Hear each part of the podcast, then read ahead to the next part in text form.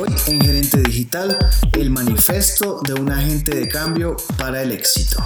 Bienvenidos a Gerente Digital, el podcast para todos los que quieren impulsar su negocio online. Conoce más en gerentedigital.com. El manifiesto. Bueno, vamos a hablar hoy de de ese término que a veces es difícil, pero bueno, opinemos algunas cositas puntuales en eso. Sí, a mí, me gusta mucho este, este pedazo y pues estamos, seguimos haciendo referencia a, a ese estudio de Brian Solly sobre agentes de cambio que, que la verdad pues tiene muchas, muchas cosas por, por, aprender y por sacar. Y pues en ese, en ese estudio eh, coinciden todos esos entrevistados, todas esas personas que, que hacen parte o que, o que se alinean con ese, con ese término de agente de cambio que ya veníamos hablando de él. Y se alinean con una cosa que yo quería como, como hablar antes de entrar en esos 10 puntos del manifiesto y es el hecho de, de que esta transformación digital para poderla lograr, todos coinciden en que toca lograrla y operar con propósito. Cierto. Sí, si no hay intención y ese propósito es que tenga un significado importante, ¿no? En la, organización y que no simplemente sea por el hecho de la tecnología. Bueno, creo que eso ya lo hemos hablado en otros podcasts, que no es el hecho de hacer por hacer, por estar en la vanguardia tecnológica, sino que va más allá por un significado de la organización misma. Total, y que sea pues de, de o sea, ese agente de cambio tiene que tiene que tener muy claro el propósito, o sea, de, por qué está haciendo eso, ¿no? Y que esté pues, aprendiendo y generando valor con eso que está haciendo, no solamente, no solamente pues trabajar por trabajar o porque conoce digital o porque conoce alguna tecnología, pues ya lo ponen ahí como agente. Sí, así es. sí, pero entonces, como el título va hacia enfocado hacia el manifiesto, usualmente la pregunta es, bueno, ¿Qué es un manifiesto? A ver, Sergio, ahí se la dejo. A ver. No, pues hemos escuchado mucho esta palabra de cuál es el manifiesto porque eh, lo importante es que cómo todos nos vamos a identificar con algo, ¿verdad? Y eso que nos identificamos, cómo lo ponemos en igual de condiciones para todos, porque cuando uno no se identifica con algo, lo que vamos a empezar a ver afectado es la cultura de la organización. Y el manifiesto está dado para que en este caso el agente de cambio, que es un promotor de ese manifiesto, como de esas verdades eh, no movibles, no negociables, cómo nos comunicamos, entendemos y hacemos ciertas cosas acá, nos va a llevar al éxito. Y por eso el título de, de nuestro podcast. Cuando todos compartimos eso, pues obviamente el manifiesto se vuelve los mandamientos, el, el mantra, dirían algunos, la línea de trabajo, pero es una cuestión no operativa, pero sí se mueve es en una condición de valor, de valor personal, ético, moral, en lo que todos vamos a estar de acuerdo. Y aquí vamos a hablar de esas 10 eh, estrategias de las cuales pues todo agente las puede operar y las puede hacer a través de este manifiesto, ¿no? La idea sí es que queden como muy socializadas con todos los, los del equipo y es un manifiesto que está orientado a lo digital para la organización, volvemos y hacemos mucho hincapié con propósito, no es simplemente una cuestión como a fe ciega y seguir a ver a dónde vamos. Algunos les llaman creencias, otros les llaman eh, las rutas de de seguimiento, otros el estilo de liderazgo, el estilo un poco de, cómo aquí se hacen las cosas, pero recuerden, todo lo va a orientar a la cultura.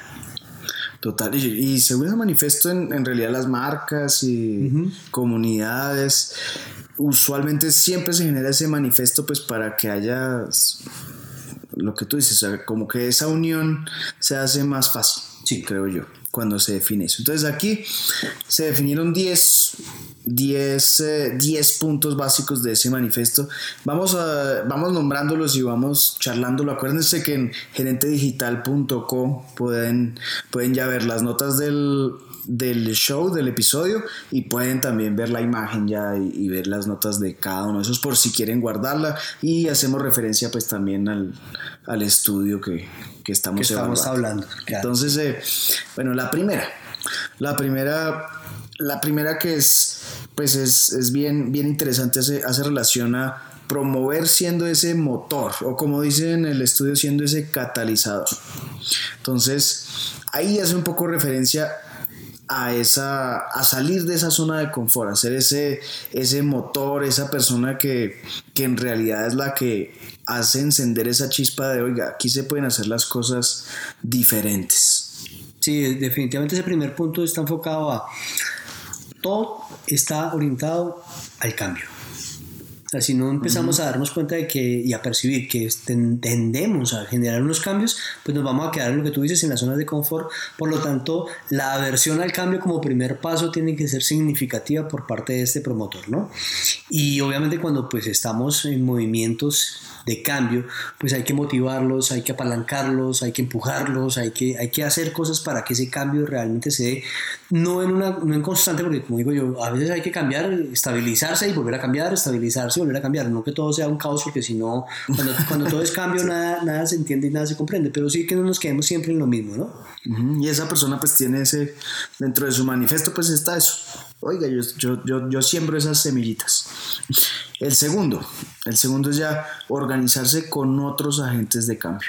Uy, eso es súper importante porque, como hemos visto y alguna vez hablamos en, un tema, de, en un podcast anterior de transformación digital, pues estamos funcionando como islas, ¿no? Y cuando empezamos cada uno por aparte con unas independencias que a veces no son tan proactivas, pues repetimos trabajo, repetimos procesos, no entendemos qué está haciendo la otra persona, pero yo sí tengo que hacerle cosas.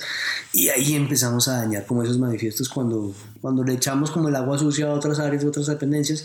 Y la verdad es porque, pues, hemos trabajado desconectadamente. Sí, solitos, solitos. Romper esas islas en las organizaciones es clave y ese, es el, ese segundo punto va direccionado hacia allá. Sí.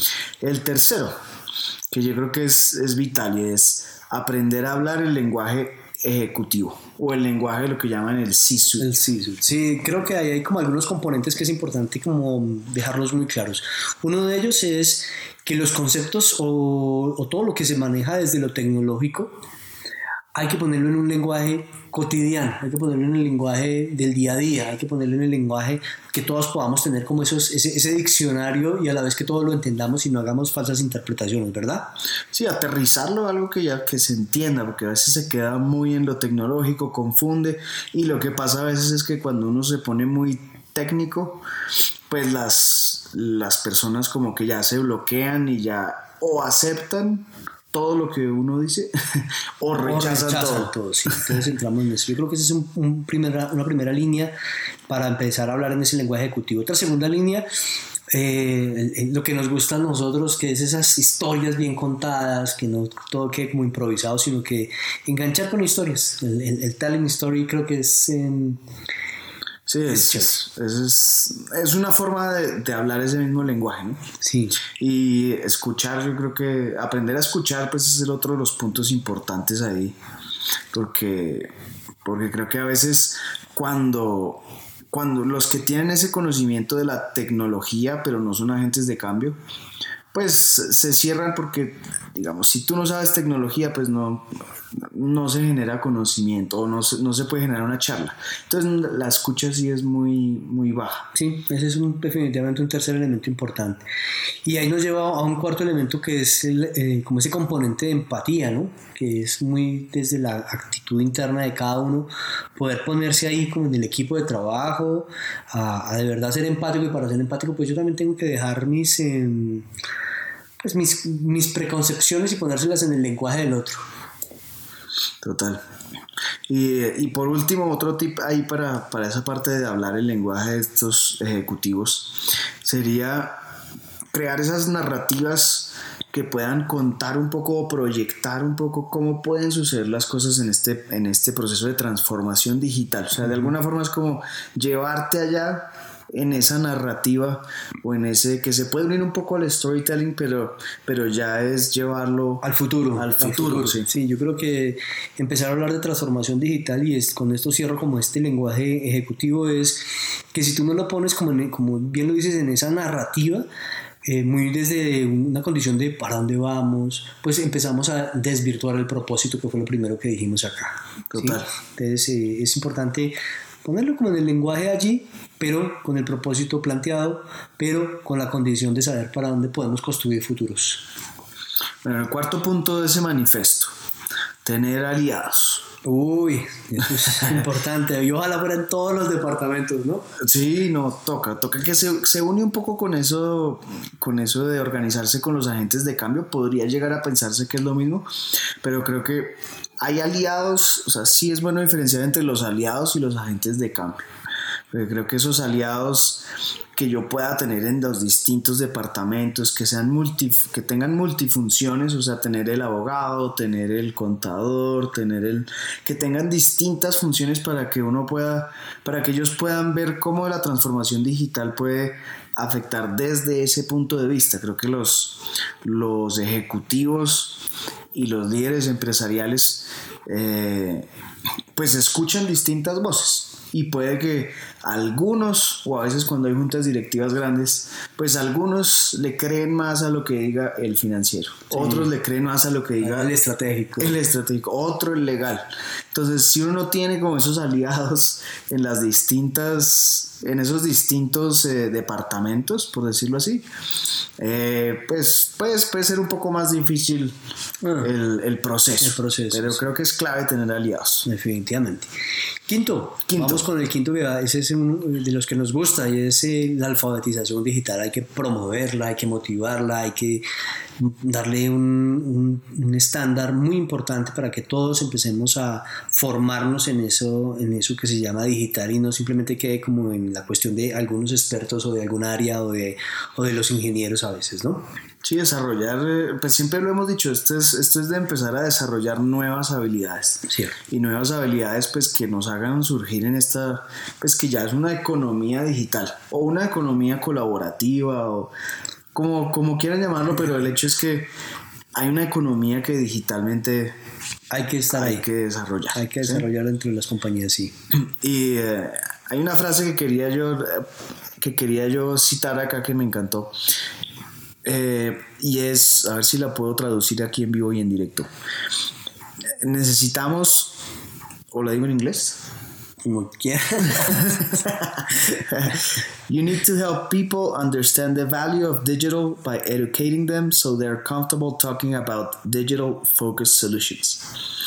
Entonces, si no educamos a las personas o necesitamos educar a las personas para que se sientan cómodos de hablar de temas digitales o de soluciones digitales, porque si no los educamos, pues evidentemente no van a poder hablar fluido y no van a poder hablar con confianza de cómo lo digital puede afectar el negocio, cómo lo digital puede, puede ser aprovechado. Cierto. Entonces, eh, no sé si tengas comentario, vamos al 6. No, creo que vamos al 6, que más claro no podemos hablar de la alfabetización digital.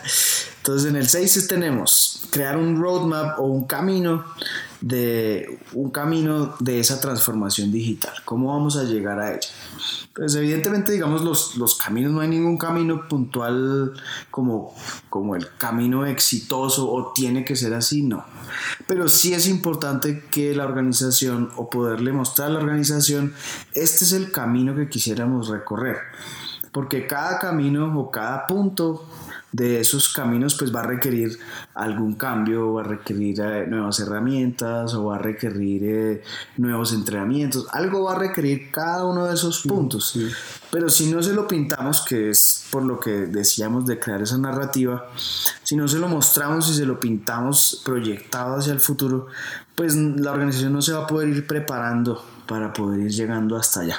¿sí? la idea del camino a veces no es simplemente llegar a la meta, sino poder disfrutar de todo el viaje adecuadamente, con ah, el uso óptimo de recursos, con los aprendizajes necesarios y creemos que crear ese roadmap es muy importante en el proceso de transformación digital. Entonces, al 7, unir los esfuerzos en transformación digital a las metas de negocio y a las del individuo. Uy, eso es súper importante. A veces solo nos quedamos con las metas del negocio y olvidamos los proyectos de vida de las personas. Y es importante como aunar o entretejer esas, esas dos cositas, ¿no? eso hace que obviamente la meta del negocio cuando está aunada a mi proyecto individual ande más rápido ese roadmap se vea más claro, eh, los individuos se vean más eh, con la camiseta más puesta en ese negocio, las alianzas se generan más fáciles, bueno, todo lo que hemos hablado anteriormente eh, tenga un sentido personal y a la vez colectivo. Sí, yo creo que ahí, ahí, es muy claro el hecho de que si, si no gano nada con este proceso, pues en realidad no voy a participar. No, no voy a aportar tampoco. Entonces, el 8. El 8, definir métricas, lo que nos gusta, medir. a nosotros siempre hemos sido fans de la medición, eh, porque creo que cuando defines una métrica y grandes alcances o grandes hitos de los cuales puedas llegar, pues eso primero no solo por la satisfacción personal, sino porque puedas calibrar porque puedas llevar a arrastrar al equipo desde datos reales y no desde presunciones, ¿verdad? Y por eso pues eh, hemos hablado aquí de, cómo se construye un ROI o de cómo lo adapto, de cómo lo voy en ese camino también un poco em, modelando, ¿no? Para pues, tener el éxito de, de, de esa negocio digital o de, esa, eh, pues de ese propósito, de ese significado que le hemos definido a toda la transformación digital. Sí, que, en algún momento en otro podcast lo hablábamos, ¿no? No, no siempre las metas digitales tienen que estar atadas a ventas. Hay muchas, hay muchas otras opciones para poder definir esas métricas o esos hitos que bien puede ser en nuevas oportunidades o en abrir nuevos, nuevos, mercados o nuevos productos, exacto. Entonces, eh, pero sí definir, por ejemplo, esas métricas y esos hitos es claro, hace parte de ese manifiesto. 9. Uy, las ideas tienen que ser realmente democratizadas. Creemos que ese, ese, es un punto que esto no es una imposición, sino de ideas, sino una construcción colectiva en la cual todos estemos, podamos estar de acuerdo y todas podamos apoyar, ¿no? Entonces, pues ese noveno es lo que bien en, en este estudio dicen democratizar las ideas. Sí, que todo el mundo puede traer la idea ganadora, o sea, todo el mundo está en la capacidad de traer la idea ganadora. Cierto. Sí, romper un poco con esa cultura de que las ideas, pues, si no las dice el jefe o no las dice... Si no vienen de arriba, no sirven. Exacto. cuando llegue arriba me da la idea. Sí. No, eso hace parte también un poco de la cultura, pues de la cultura de empezar a que todos, para la producción de ideas y de ganancia, pues estamos en el mismo nivel, ¿no? Que eso, pues, yo creo que es lo que más ha logrado, pues, todo este movimiento digital, ¿no? Total. Que que, tengan las redes sociales, pues tienen una voz muy fuerte. Eh, independientemente del cargo o, no del nivel, en el que esté. Décima, última. La última.